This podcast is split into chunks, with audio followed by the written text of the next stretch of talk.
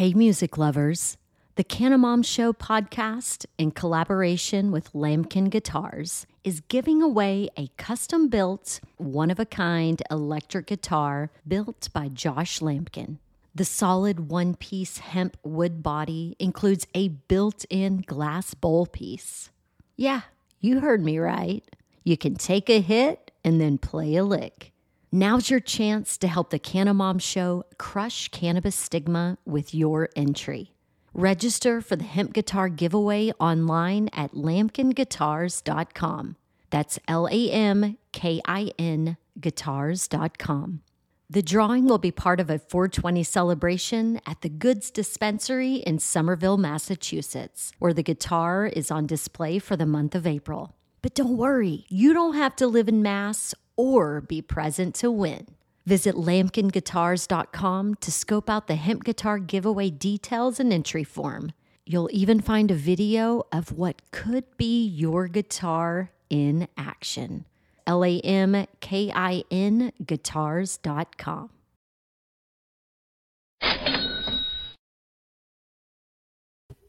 What's up, everyone? It's 2 p.m. on a Wednesday afternoon, which means you're tuning in to Cannabis Legalization News.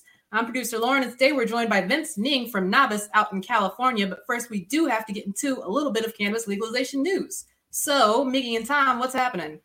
Hey, Hi, Lauren. How was your week? Pretty smooth. How about you guys? You know, it seems like every day is the same. I get up, get home, go to a home day. I'm essential, and then um, go home. It's, it's amazing. But uh, you know, I'm, I'm healthy. Looks like you're healthy. Miggy's, you good? Alive. Awesome, man. Hey, what happened in cannabis news this week over your uh, in your world? Well, we still don't have uh, um, uh, home deliveries, which you would think by now, Washington State, one of the first states that uh, uh had the pandemic, you know, you think the regulatory bodies would say, "Hey, let's do home deliveries." No, no, nothing yet. Um, they've still pandered to the liquor board or the liquor uh, person. So, yeah, we're still in the same stagnant space. Um, not much is going on. Uh, though today, uh, 10 years ago, Jack Herer died, and I will be doing uh, uh, other content later on for us. Yeah, tune into the Jack Herer tribute. Uh, 10 years today, he passed yeah. away. Yeah, and we don't have home delivery either in Illinois, but they do, they do have a bill. You see, like sometimes you have to amend the law to make sure that you can actually get those ends that you want, and this is one of those because the the delivery is usually held by the dispensary license, and then they have to have the authority to do it. In our law, it says that they can't, and then you said you had the liquor uh, and and tobacco board over in Washington State. Can they just change it through regulation, or they need uh, legislation, an actual mandatory provision? So it's kind of an ambiguous type scenario. I mean, they got the dream job where you can kind of brush everything off. That's like, well, we don't know about this because really, in the beginning, they they created the infrastructure for business, right? As far as uh, uh, seed to sell. Um, uh, uh, rules for like um, like L and shit like that, like normal business stuff that was never been part of the cannabis infrastructure. But yeah. they they still were in the beginning allow like things like Azamax, um, Eagle 19, you know, pesticides that shouldn't be used in cannabis. That, that was their failing. So now I think within the past two years they said we're going to let the uh, uh, U.S. you know the DA deal with it, but I believe they still haven't uh, passed off the buck or or, or, or agriculture department, right? here in Washington. Right. So, but there's actually there's, there was some really cool news regarding cannabis legalization that came out of Denver. I'm not sure. And then again, this gets back to what we were just talking about. Sometimes it's the states, sometimes it's the communities. How does the regulation work? And in Illinois, they actually have prohibited the ability for uh, delivery. So that's why it takes an amendment. But here, Ooh. Denver City Council approves a new cannabis business uh, research and development license. So a new R and D type of license That's has dope. been um, uh, uh, you know created by Denver, which I think is really really fascinating because since 1970, what has it been illegal to do uh, with cannabis? Oh yeah, research definitely. Yeah, uh, and you know what? We probably could do that here. At least the board could, because that's I think as you point that out, the the whole license thing, that's really what this board's power is, the license they have over these people, right? Really? That's that's it. you know, and and they constantly uh change the rules. There was a moment where uh two, three years ago, um we only have one accrediting body that accredits the labs here. and uh, they tried to tell this lab that they were doing business the wrong way for 10 years. Like this lab was doing the same thing for 10 years. So you somehow in between that 10 year mark, they decided to change the, the direction. But when it comes to audits and for accreditation, that's not how that works. These are all um, they should be suggestions, right? You, you got to have a process written down. You got to have an SOP. All the just blatant stuff. Now your SOP could be wrong. Your SOP could be like today I'm going to walk in and pee on all the plants. Yeah, but that that's that sounds like a really bad SOP. I mean, like, so shouldn't your SOP be disqualifying your license if it's like, what's your standard operating procedure? First, we take the rules. Then we get a red pen and say, "Fuck these rules." You know, don't do that. well, no. Well, an SOP, like for like say uh, for lab for lab guidances, right? Like we know there's different types of testing. There's uh, a gas you know, uh, uh, with gas testing and mm-hmm. chromatography and all this other sure. stuff. And if you know what they were trying to do is say, hey, this is how you're supposed to do it. This is the one way you're supposed to do it, and it doesn't work that way in the scientific world, right? Well, yeah, and so that everybody's SOPs can be different, but the SOPs still need to be compliant with the regulations that are out there that the the producer or that the dispensary is trying to comply with. And it looks like there's uh, been some other cannabis legalization news, but it's not necessarily good and it's tax related. It kind of uh, you know, the latest tax administration report raises questions for cannabis businesses. Of course, it does. Uh, now, more tax audits may be coming, but it's interesting that industry sources produce uh, predicted that the U.S. legal marijuana industry took in nearly 11 billion in sales in 2018, expected to rise to 13 billion in 2019 and 25 by 2025. Um, so is that it's it's still going to get double taxed is essentially what it is, and then those that's that's real money. I mean, uh, imagine that. All right, so it's all that in sales. So you have to look at it in the amount of sales and know that you're not allowed to deduct all that much from that. You can't really deduct the cost of your employees because that's, you know, uh, IRC 280E. You can't deduct the cost of your rent. You can deduct the cost that you paid for the cannabis. And maybe also we'll ask uh, uh, Nabis uh, when he comes on, when Vince comes on, about how they do the pricing model with Nabis because it looks like it's a distribution site, uh, uh, business out in California. So, how do they address the 280E issue? That's going to be an interesting point to deal with. But if you have those tens of billions of dollars, and you only like the, the, gross profit on it might come out to be like 70% because so many deductions that other businesses are allowed to deduct are just not considered deductions because it's uh, the cost of trafficking in a Schedule One substance, and therefore you, those deductions are disallowed, as the IRS would call it. How ridiculous is it though that we have this agency that's going to audit and, and and and check cannabis industry, but yet they're still not qualified for the 280e? Like, is that the 280e or 180? It's 280e, but there is, and so like think about running your dispensary the only thing that you really are doing is you're paying for cannabis, and that's your cost of goods sold, and you put it on the shelves, usually in little buckets and stuff, and then people buy it. So, like the stuff that you paid for this, that you can deduct because you needed to buy that cost. You needed to buy that good to sell the good. But yeah. the costs that are related to running your business of retailing in that good are not allowed to be deducted. So, like your employees, your rent, really these are real costs your operational costs anything right. that's not a part of the cost of goods sold and that's one of the reasons why on the west coast where you could do where you used to be able to do bulk flower people would do pre-rolls because then that employee would count toward cost of goods sold for that time mm. so then uh, but a liquor store though all that cost of good that service they can still use that for their advantage, right? Oh, uh, yeah, like every other business is allowed to deduct the cost of their goods sold, the, the cost of their rent, the cost of their employees, all of that, the cost of their marketing, the cost of their websites, all of those things, like in trafficking and what you find at a gas station, you know, and you go in there and there's Pepsi and there and there's Snickers bars and all that uh, all that can be deducted but because it's 280e they can't. And then when you're talking about those types of raw numbers where last year it was probably 13 billion dollars already in illinois this year there's been 110 million dollars in adult use sales. So imagine that your your markup your true markup on your cost of goods sold is like any other bi- uh, retail business 100% so chop it in half and say all right so out of that 110 million dollars 55 million of it is just what the IRS considers profit. And then, uh, you know, you do the math as to what percentage of that comes out to for your tax liability. And then that's one of the reasons why these dispensaries will just get hit with these huge tax bills. Well, at the same time, the, the, didn't the SBA put out that anybody that, that, touches the flower is not qualified for any loan, which is yeah ridiculous. for the uh, especially for the payment relief uh, program or the P, payment protection program, the PPP money, that free Yeah. money that Uncle Sam has just gotten. That's that's out. But you know what? You know it's freaking hilarious and, and an essential business. besides cannabis. What's what's in a Florida essential? Oh fuck my life! Did you see this? The fucking you see the wrestling. Florida? Yeah. Yeah. Oh, Yeah. Florida, stay Florida. Uh, WWE Essential. Oh my gosh! So this is this isn't fake. I was like, so this really is fake news, and it's like, no. Here's the mayor, uh, Orange County Mayor Jerry Demings. Employees in a professional sport and media production with a national audience are exempt from stay-at-home order as long as location is closed to the general public. So it's just like when we were kids. Remember, you know, uh, SummerSlam would be on uh, pay-per-view.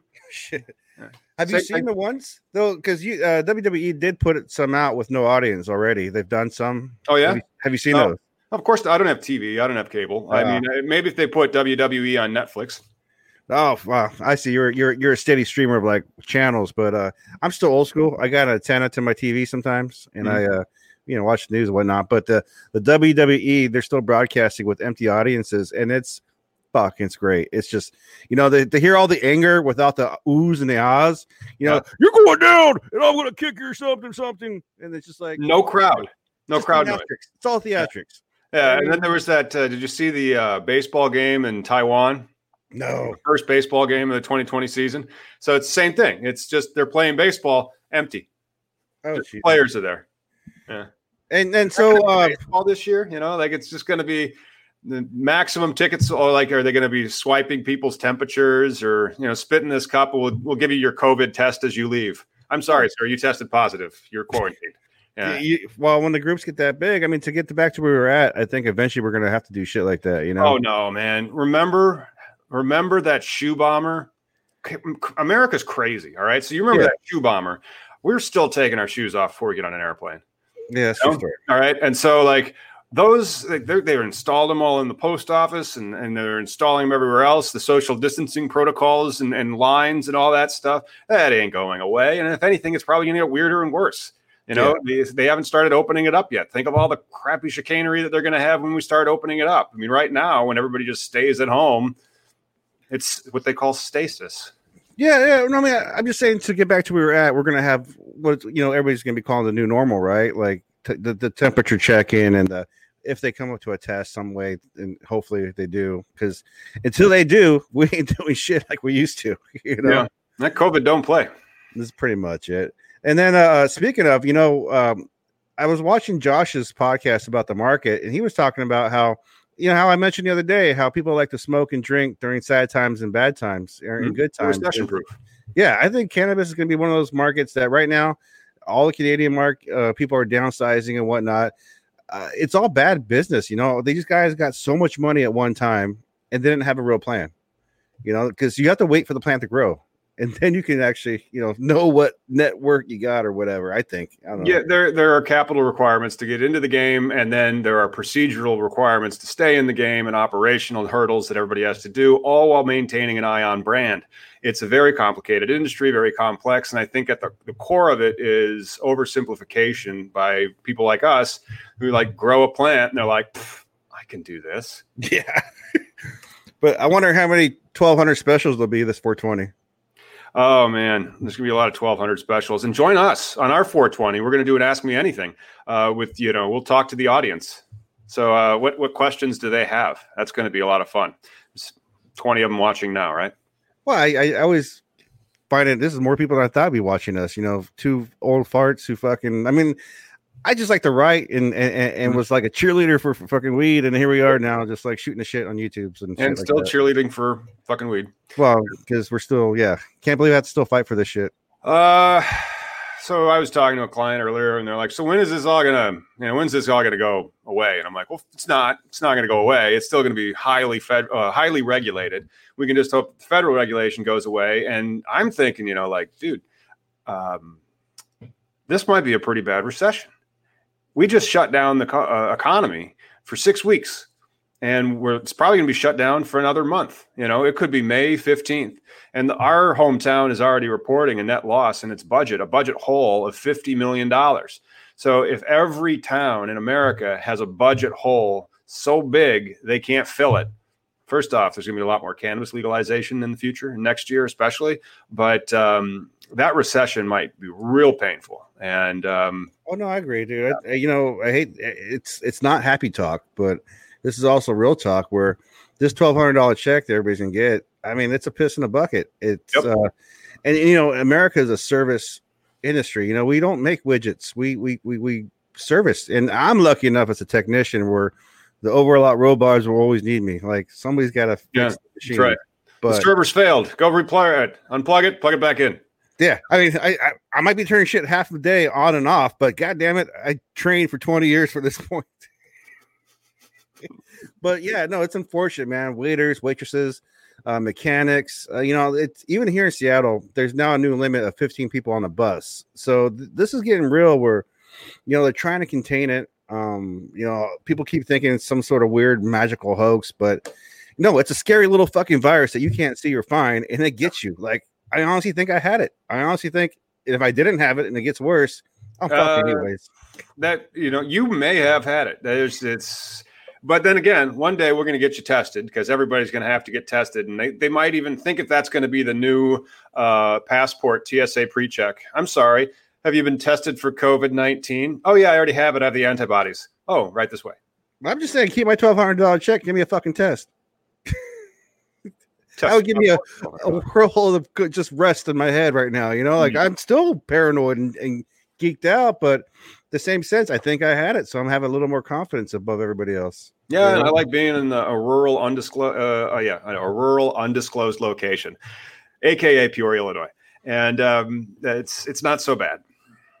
But, how- know, we should really bring in on, on Nabis because he's got uh, a fascinating business regarding cannabis distribution and the, the methods there. Uh, well, let's talk about that business model. It's a whole different area of the business model aside from production, of course, cultivation, and then uh, retail or you know the dispensing of the cannabis plus analytics. Plus analytics. It's huge. Vince, thanks for joining us, man. Hey, yeah, thanks for having me on the show. Oh. Uh, sort of listening in on your guys' earlier conversation. is all very fascinating to see what you guys are seeing in other states.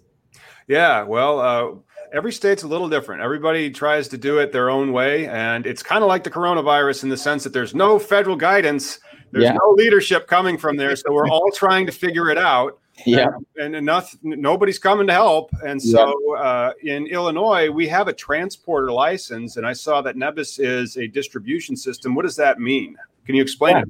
Yeah i mean i think uh, you hit the nail right on the head there. Um, as a distribution business you, you can cut it up in many ways. I think traditionally uh, distribution involves the buying and sale of you know different products. So whether it be food and beverage or alcohol or tobacco or pharmaceuticals whatever it is distributors sort of serve as that um, you know middle middleman layer um, that helps uh, with a transportation b with sales uh, and then you can keep going up the stack with like marketing and assortment um, and technology and things like that for us uh, at Nabis, we focus on uh, very specifically like the logistics and storage aspect of it, storage and distribution, um, as well as the technology aspect. Um, and we hope to get into you know other uh, dimensions of the distribution services services business um, as we continue to grow. But you know, given what we saw initially in the industry, um, you know, I started this business about two years ago, and uh, it was right right around the time of uh, January first, 2018, when legal rec uh, or recreational cannabis became legal in California, and uh, just sort of seeing all the projections and all the uh, you know demand, uh, consumer demand that was about to you know flow into the market, it was one of those things where uh, we knew that the the current infrastructure of the supply chain wasn't going to hold up, um, and so we sort of set out to building the sort of at least the the bare metal like logistical infrastructural layer to help um, brands in the supply side get their products out to market and, and making it easier to sort of service the new consumer demand that was about to pour in. Hmm. Um, and so, you know, for us, more specifically, we um, you know, offer a distribution service that uh, helps brands ship cannabis products, final packaged cannabis products out to dispensaries across the state. Uh, you know, we work with over 80 different brands now. Um, a lot of the top tier ones you guys might have heard of are, you know, Cookies or Dosist, uh, Ember Valley, um, you know, Henry's. And so, you know, we, we ship their products out. Uh, we probably ship around 80 to 90 million dollars worth of wholesale products a year now uh, out across the state of California, pretty much to uh, every dispensary in the state, um, dispensary and delivery business. Um, and so as we can, yeah, and as we continue to grow and scale, a lot of the technological aspect helps us automate, um, you know, the the operational challenges that are sort of nuanced and new to this industry um, that don't exist in others. Yeah, well, tell us about your educational, your and your founder's educational backgrounds. Sure. Yeah. Um, you know, we don't we don't come from cannabis, but uh, we've always had sort of a personal passion and joy for the product. Um, uh, prior to this, uh, you know, both of our backgrounds come from uh, Silicon Valley Tech. Um, you know, so uh, we we were actually childhood best friends growing up since we were like 13. You guys um, coded your first loops together. Pretty much, pretty much, and smoked our first J together. So, cool. yeah. Well, so neat. Yeah. Now then, I guess the, the questions that I would have would turn toward like, well, how are you licensed, and then yeah. how does IRC 280E figure into your revenue numbers? Yeah. So as far as licensing structure, um, you know, we we have a distrib- Type 11 California distribution license uh, for both medical and recreational. Um, and uh, you know, from there, as far as 280E goes, uh, well, a that allows us to sort of uh, ship products. So in California, you actually have to own a distribution license in order to ship products across the state. Um, so even if you're a cultivator, a manufacturer, a retailer, whatever it is, if you have products in your warehouse or in your inventory, you can't actually move it unless you find a licensed distributor or you get your own license. Um, and as far as 280E, you know, the way our business model is set up, um, you know, we we try to stay as capital efficient and light as possible um, from like a working capital perspective. So um, for us, we actually ship everything on consignment, um, uh, much like many other sort of D2C models out there, except for us, it's a, it's a B2B model where we ship from supply side, from the brands to dispensaries on the retail side. Um, and so, you know, we'll help with the storage and the shipping, but everything is on consignment. So we, uh, and, and we charge basically a transportation fee.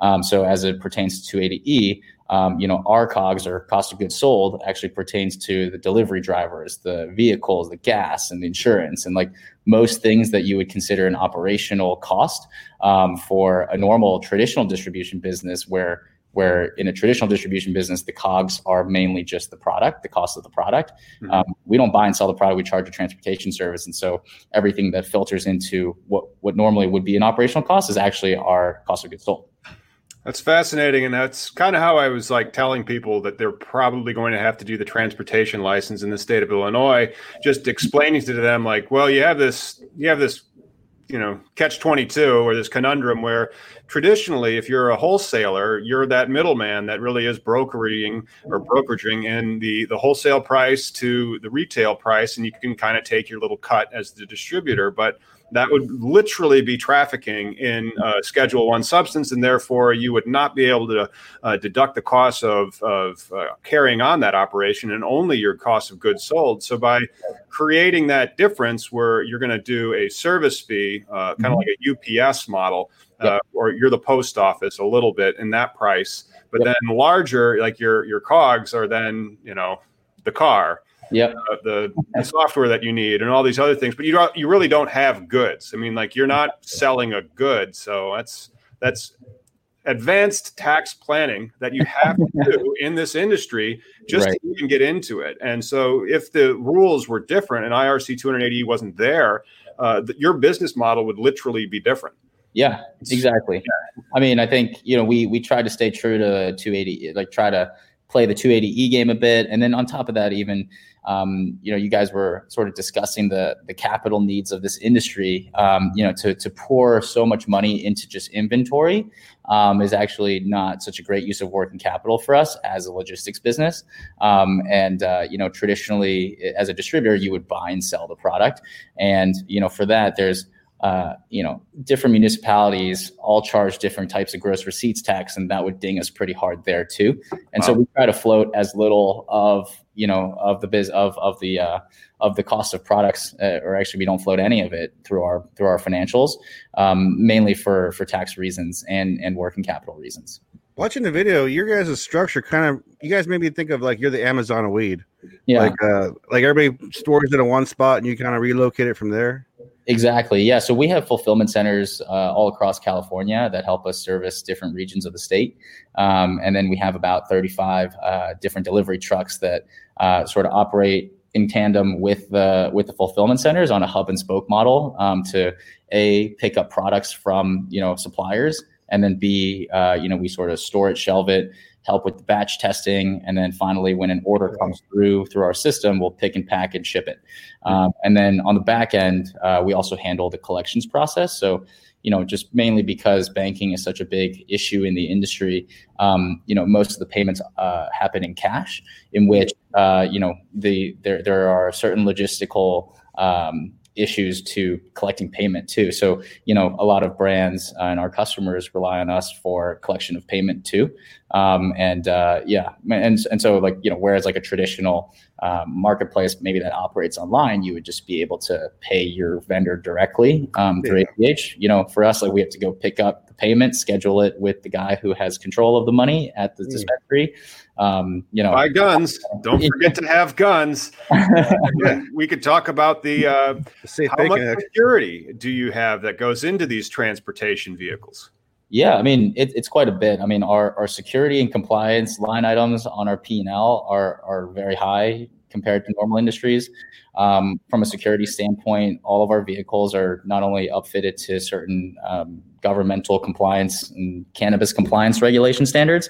Um, but you know, we have secured caging, we have a safe that's sort of deposit only and bolted down in the cargo portion of the vehicle, GPS trackers on every vehicle, um, and and more. And so, um, when it comes to um, you know cash and product, uh, it's I think I think mainly thieves and criminals are are really targeting the cash because product, even though there's a black market, I think it's still it's still high risk, but definitely not as high as cash is. Um, yeah. That stuff's like untrackable these days. You know, there's Metrc as far as like a track and trace compliance standard that um, every product that sits in the bed of our truck is uh, you know Metrc tagged, and so if you right. try to sell that thing on the black market, it's traceable.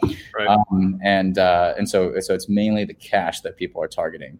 Um, and then at our facilities, we have armed guards that that operate around the clock too.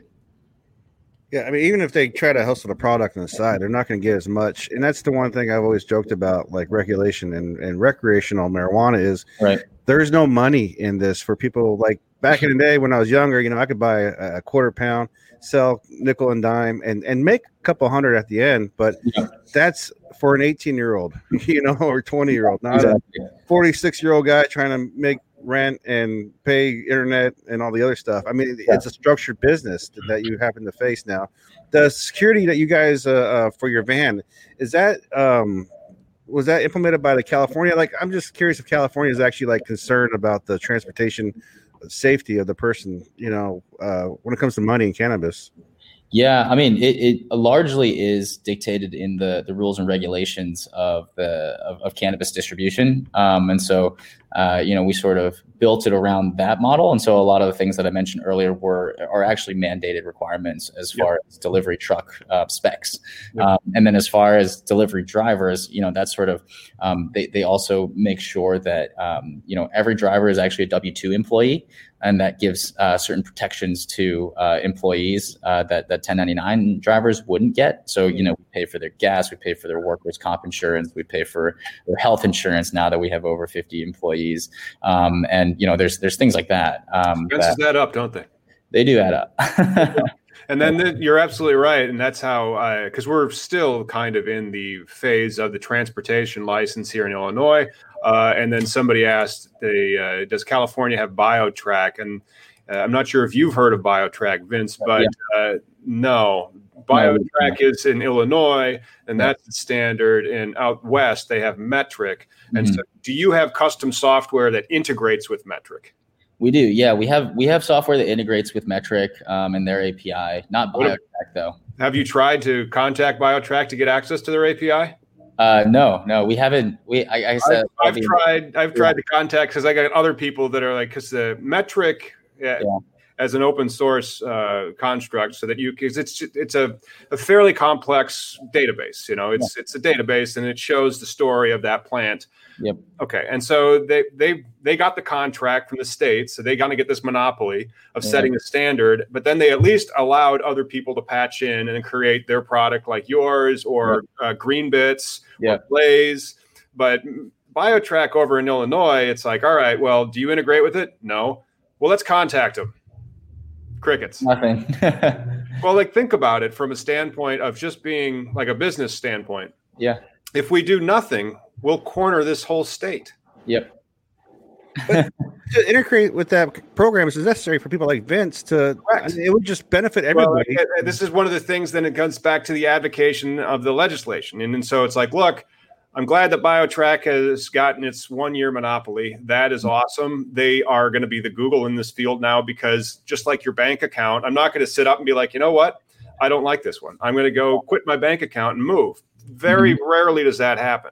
And so a lot of the people that are just gotten started, they're going to get accustomed to BioTrack and then they're going to want to do that. And so if if there was a legislative like right under there has to be BioTrack approved. BioTrack mm-hmm. must provide API access to third party vendors. Yeah. You know? And so I'm going to start lobbying for that uh, amendment in Illinois law. Yeah. But one question is are, does your distribution license allow you to have product in a distribution center? Uh, yes. So, I mean, that's that's what our license allows us to do. Is I don't think ours does. So, oh. like, imagine you were a transporter and yeah. you couldn't have a distribution center. Wow. Yeah. No, that's pretty impossible. You'd have to do like point to point, and it would totally change your economics. Well, like, but I'm reading it, and I'm I'm reading, and it's not in there. And wow. so I'm like, okay, but then at the same time, I I really doubt.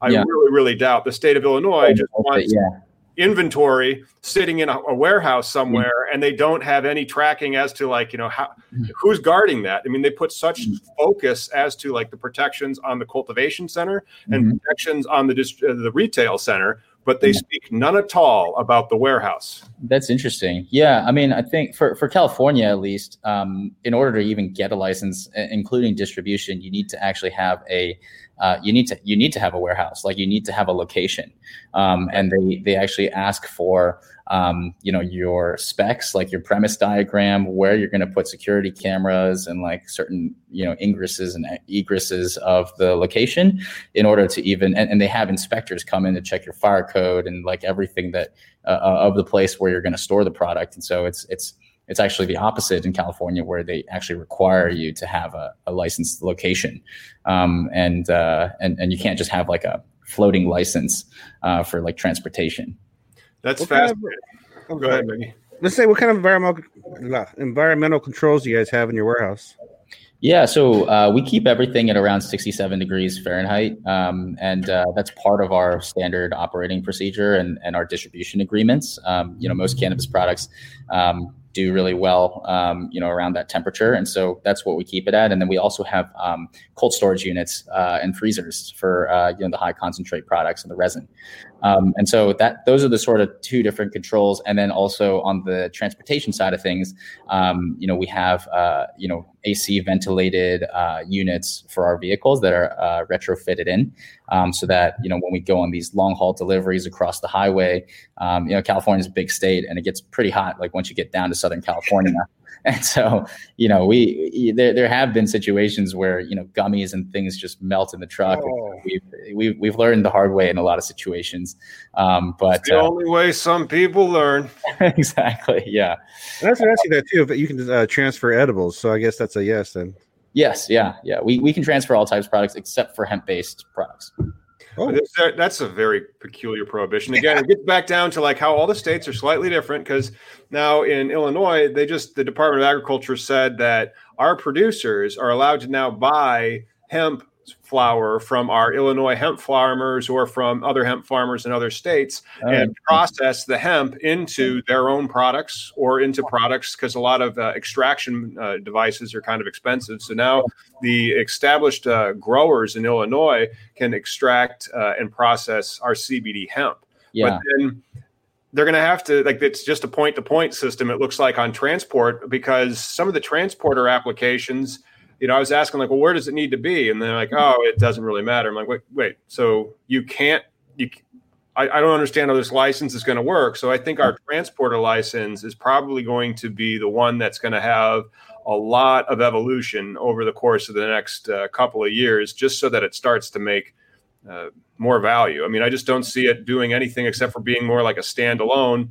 Yeah. Uh, like if I'm growing it, I at least have my truck to like make my delivery, you know? Yeah. Yeah, exactly. Exactly.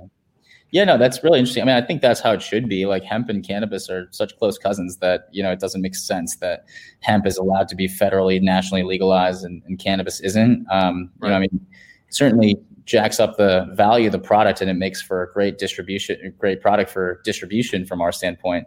Um, but you know, if hemp, hemp is, I, I, just don't see the. I mean, I guess the THC and potency levels and things like that are, are way lower. But hmm. um, you know, I think that uh, it's it's kind of it's it's a very it's a very nuanced thing. That I wouldn't um, even call them cousins. I would say they're the same plant. I mean, right now it's kind of like you can't carry you can carry nine millimeters, but you can't carry BB guns. yeah, yeah. you know, uh, it is silly. It is silly, and I don't understand why it's regulated other than you know racism from 40 years ago, and then just whenever there was some type of science, they'll be like, "You're just a bad person." Yeah, I can't believe yeah. that. Like Jesus is so upset with you right now for using drugs. Yeah, exactly. Um, but it's it, and that level of ignorance that's just palpable and staring it right in the face is, yeah. is going to keep us having to help our clients and our, and our businesses uh, run at ridiculous amounts of compliance. And then let's imagine, though, that it is federally legal, and so the tax bill isn't as bad.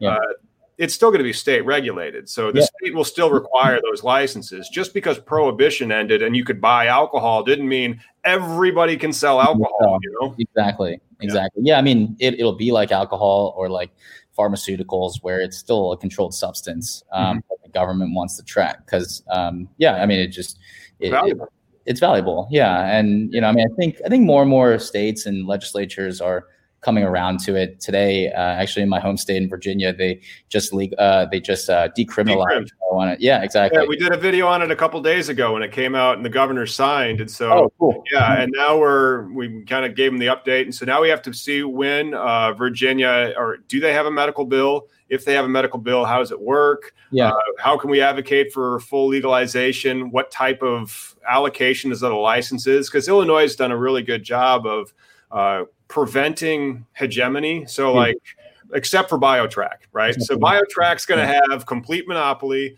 but then anybody else is not allowed to own more than 2% of the market cap. Wow. So, yeah, there's 500 licenses for dispensing. You can't yeah. have more than 10. Okay. Right. Wow. You know, there's yeah. 150 micro grower licenses. You can't have more than three. Got it. Got it. Yeah. Wow. Hey, Vince, oh, sorry. Hey, I'd be remiss, dude. 420 is Monday, and you have the analytics for the whole state. Yeah. What kind of trending do you see coming up as far as like the the like what are people going to go for Monday? Yeah, I mean, I think to answer your question, um, a lot of people are going to go for edibles and sort of like the wellness products. I think, you know, uh, just just to backstep maybe like a month before this when all the covid madness hit. Um, you know people were sort of uh, just like toilet paper they were like hoarding weed too. People were going to dispensaries um, buying large orders and, and stockpiling their weed um, and then, you know, we saw a huge order volume going up and average order sizes going up. And then it sort of dipped because everyone was sheltered in place. And um, there was sort of a big snafu in the state around whether or not cannabis businesses were deemed essential or not. And, you know, thankfully that was overturned. Um, and then from there, you know, things started picking back up. But with 420 coming up, I think, um, you know, people are generally more health conscious given the current pandemic that's around us. Um, and so, you know, I think this, the inhalables and the smoking and the vapes and things like like that are probably not going to be as popular. But you know, 420 people missed out on St. Patty's Day. People missed out on you know all these different ways to celebrate, and you know, 420 is going to be like the next the thing, the, the national holiday that everyone can sit at home and achieve and do. Um, and so I think edibles and wellness products are are are going to be on the rise for for this 420. Yeah, we're doing a, an, AMA, an AMA kind of thing where we'll answer people's questions and, and smoke with them on that because we're, nice. we're all stuck inside. I mean, it's not like we can go outside and I go, here, it's your turn on this joint. No, it's not. Is everybody yeah. keeps their own joint? You know, it's exactly kind of annoying because it used to be something that would be able to bring people together and share, you know? Yeah. Uh, yeah. Well, speaking of, I mean, that was one of the analytics that uh, Josh noticed was that pre rolls went down since it started. Wow. And Right. I yeah. personally like pre rolls just because it's convenience and like if I get pulled over or anything, I just throw it away, you know, or swallow it. But yeah, uh, think about it because the COVID symptoms, there were it's a respiratory illness. And exactly. it's a social thing, though. Pre rolls are. So, Vince, have you seen the same? Because you see data tracking data as well. So, when mm-hmm. the the shelter in place order came up, you was like, Bloop, and yeah. just spiked like that. Have you seen a trade off in uh, edibles going up and uh, inhalables, I guess, uh, which yeah, yeah. could also include vape, but typically includes flower uh, decreasing?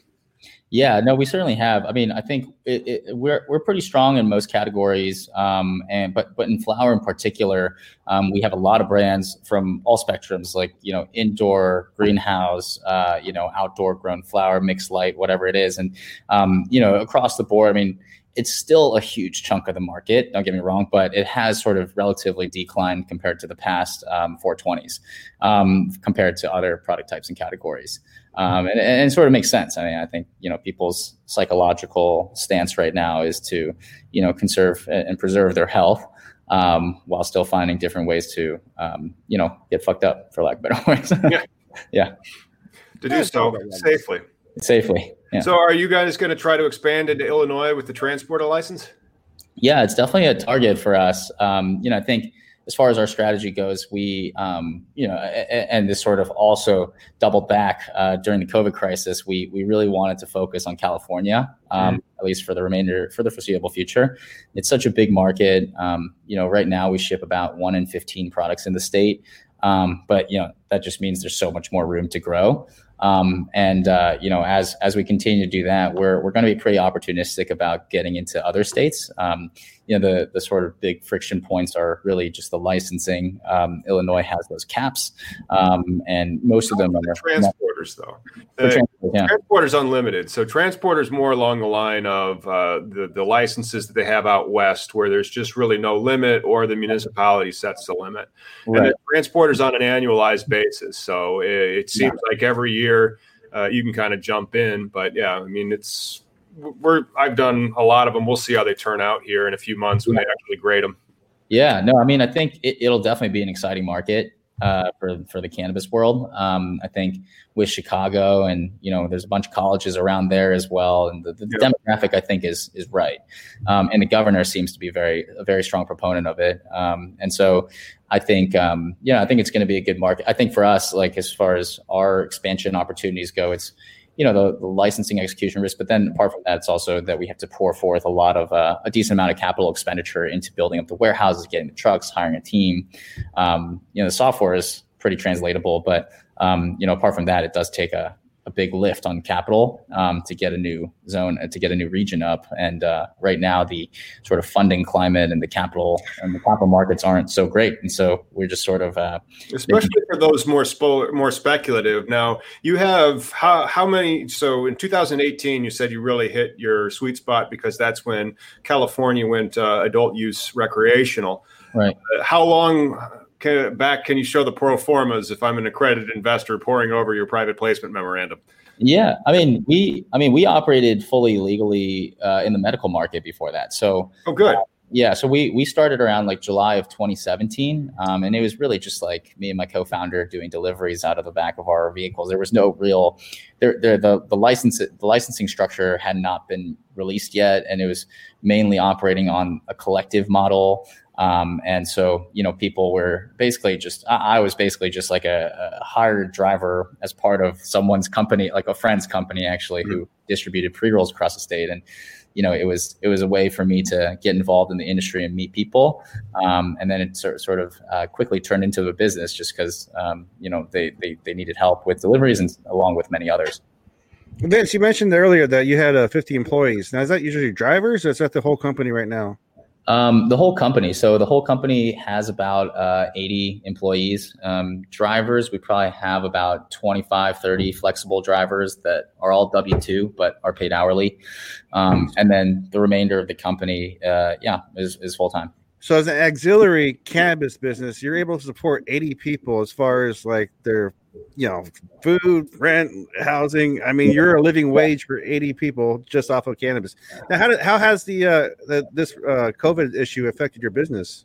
Yeah, that's a great question. I mean, I think uh, you know we were a bit uncertain of how it would affect our business at the very early onset, and and frankly speaking, you know we were hearing all sorts of rumors around like you know the government potentially declaring martial law or things like that, and we were like, well, if we can't operate, then you know we're we're going to be dead in the water in like several months. And so, you know, we just had to sort of tighten up our operations and change up our delivery schedules. So, you know, a lot of that has been affected due to the COVID crisis. However, um, you know, with cannabis being an essential business, that's been a huge boon to our industry. Um, and uh, you know, I think I think the people in this industry are generally pretty resilient, um, having come out of uh, you know the illicit market into the medical market, into the collective model, and now into the sort of rec market, uh, and fighting all these regulations. It's uh, and and the general, I guess, just the public uh, stigma around it. I think this is just another one of those.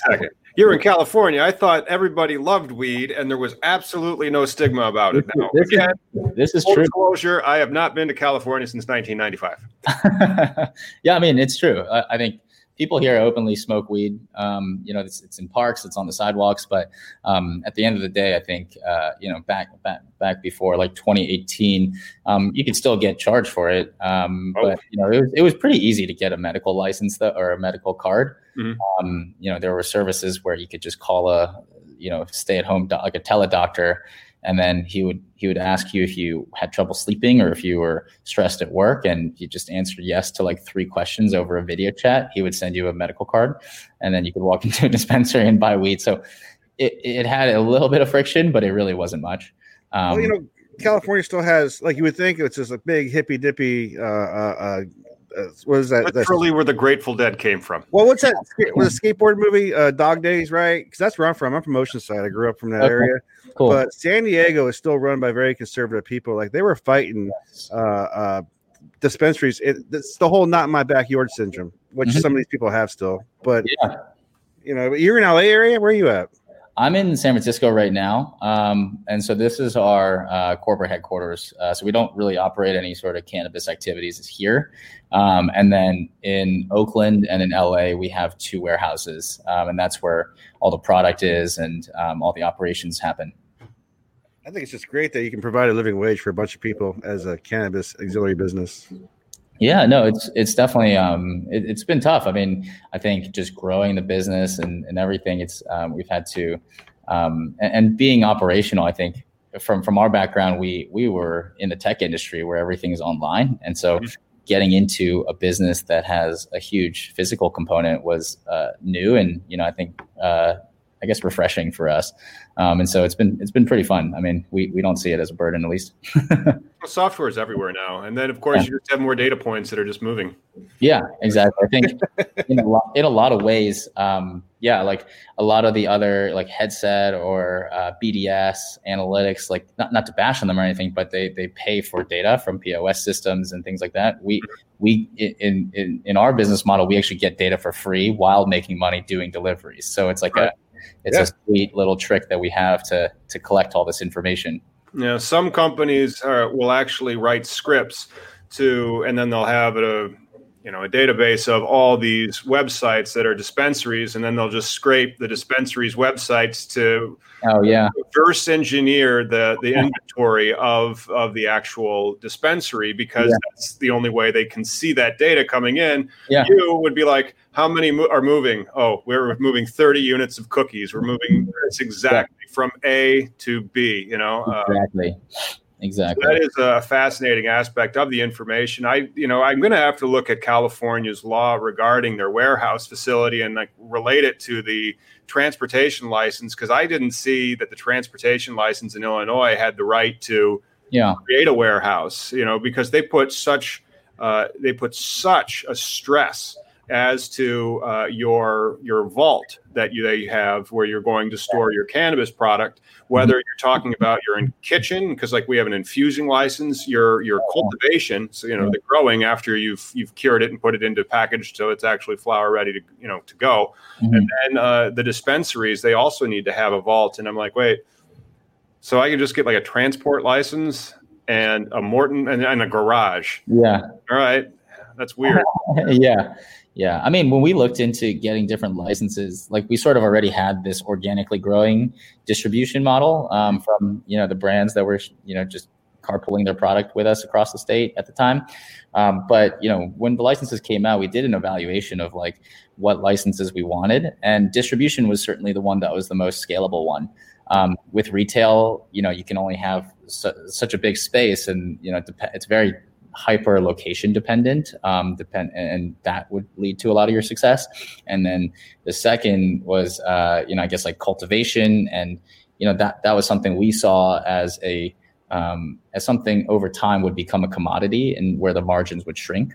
Um, and uh, on the manufacturing and branding side that was something that uh, definitely so yeah, it's fickle. Yeah, I mean, there's so many brands that come and go, and um, you know, to their credit, I mean, I think a lot of them have done a fantastic job, like cookies, for instance. But you know, for us, like being in distribution, it was we, we got to manage like a portfolio of brands, and so by by also doing this consignment shipping model, it allows us to be able to swap brands in and out and not really tether ourselves to one segment of the market when for instance right now things are changing from flower to edibles we can always move to and shift focus there and ship those kinds of products and you know, with with distribution, we we got our first space, which was like 500 square feet, and it was a little closet, and we were shipping across the entire state. And so it definitely took a lot less capital to get up off the ground, um, as long as you're willing to hustle a bit to get there.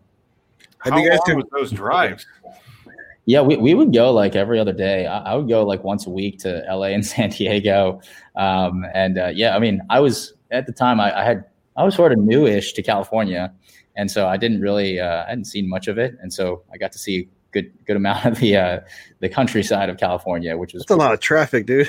Yeah, it is a lot of traffic, but uh, yeah, fun.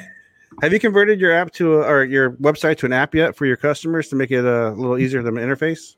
Not yet. It's it's still just a web portal. Um, you know, I think in a lot of ways um, we sort of had to build out um, excuse me, we sort of had to build out a lot of our tools as we built out our operations, just because like the regs kept changing, emergency regs kept coming in every six months, and so we've never had the time to like build out a new a secondary product for mobile. Um, mm always just had to keep attaching bells and whistles to that's, our but that's, that's like the method of saying like yeah. describing software you know like, exactly exactly. so like you never like you never just came out with the whole reinvention. There was no time. We just shoehorned no this well that's what i was asking because these guys are actual like you know super nerds who can get into the code and all that stuff but that's one of the things that he didn't even mention. I'm like yeah but you see as those brands come and go on all that stuff your your stuff it's just like now we don't have you know five data points 25 data points, 4,000 data. Like your your uh, the value of your property continues to go up because it's more uh, used.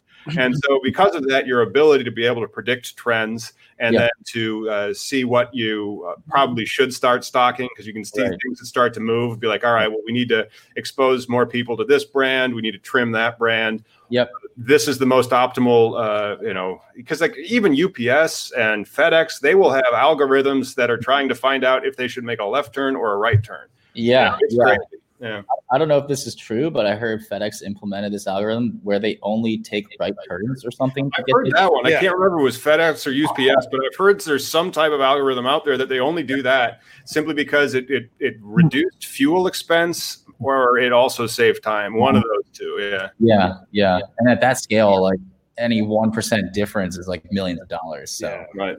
Oh, totally.